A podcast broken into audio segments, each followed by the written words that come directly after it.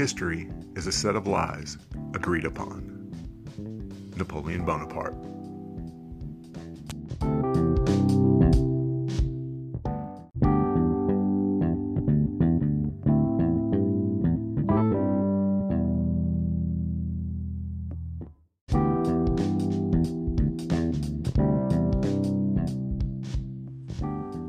Welcome to the Revisionist History Podcast, where we set the historical record straight no matter who it might offend.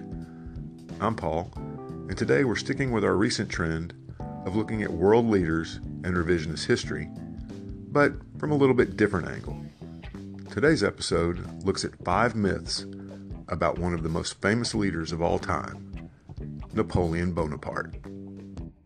As is well known, Napoleon Bonaparte made his rise during the French Revolution and dominated European and world affairs for more than a decade.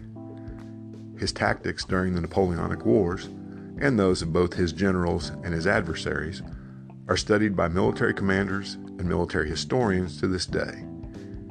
He was both beloved and hated in his lifetime and after, so it's no surprise that myths grew up around him almost immediately. Here are some of the best known that simply aren't true. Number 1. Napoleon was short. This is easily the most enduring of all the myths about Napoleon. To this day, a short person with an overinflated ego is said to have a Napoleon complex.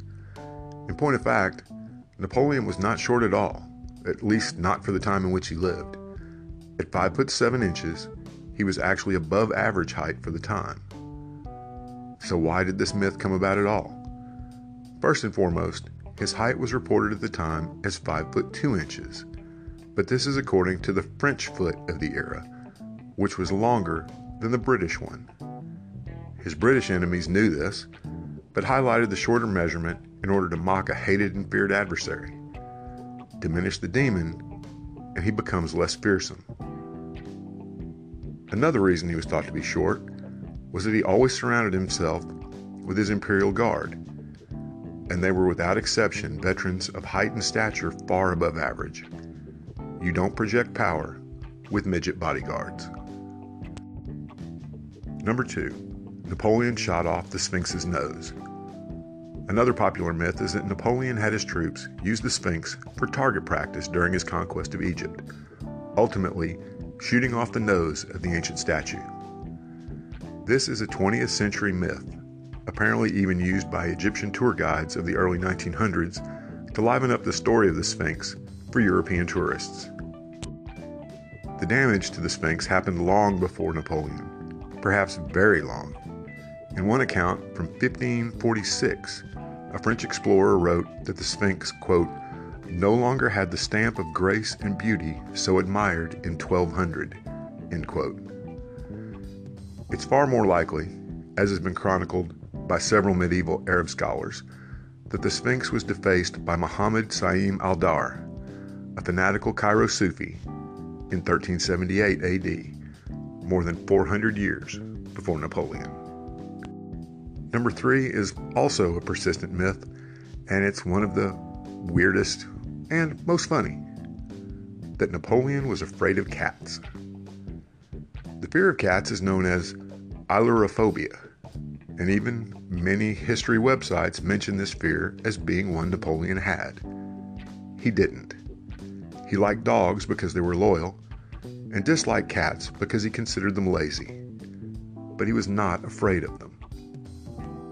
This myth is actually one caused by something simple name confusion.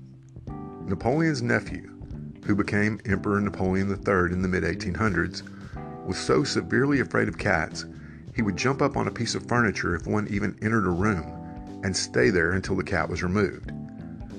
Now, Napoleon III wasn't nearly as famous as his uncle, and over time, stories of this totally irrational fear of felines seems to have migrated away from Napoleon III and attached themselves to the more famous Napoleon. As I said before, history's weird. Number 4. Napoleon foolishly invaded Russia in the winter. That this myth persists at all is simply a case of lazy scholarship. because a simple Google search will tell you that the French army launched its invasion of Russia on June 24, 1812. This is only two days later than Hitler launched his own invasion of Russia on June 22, 1940. Both were begun at the start of summer, not in winter. And as was the case with Hitler, Napoleon fully expected victory long before the brutal Russian winter began, which he knew all about. In the end, both were hampered by poor supply networks for such a huge invasion. And the Russian troops simply retreated from Napoleon rather than engaging, depriving him of a decisive victory before the winter set in. Our fifth and final myth to debunk about Napoleon is also the most romantic, and that's that his last word was Josephine. Now, it certainly is romantic to believe that Napoleon's last word was the name of his empress, but the records don't back this up. It's true that Napoleon loved Josephine, even after he divorced her in order to try to produce a male heir, which is very Henry VIII of him, and that she still loved him.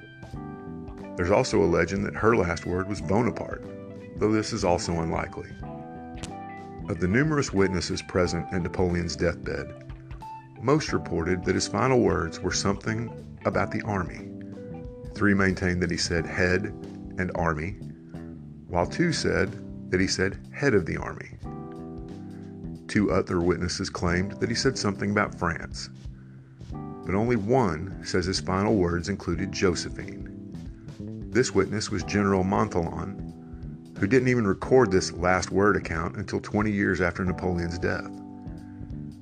From what we know about Napoleon, his last words being about the army he loved so much makes considerably more sense. So there are five crazy myths about Napoleon you can debunk the next time they come up at a cocktail party. Have a great week, and we'll see you next time.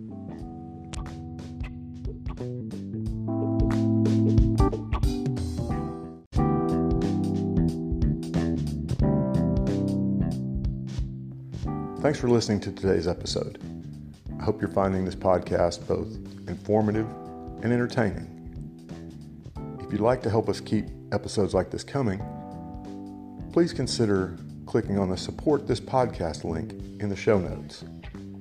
It'll help us create more content and go a long way toward making this podcast completely ad free. Thanks again.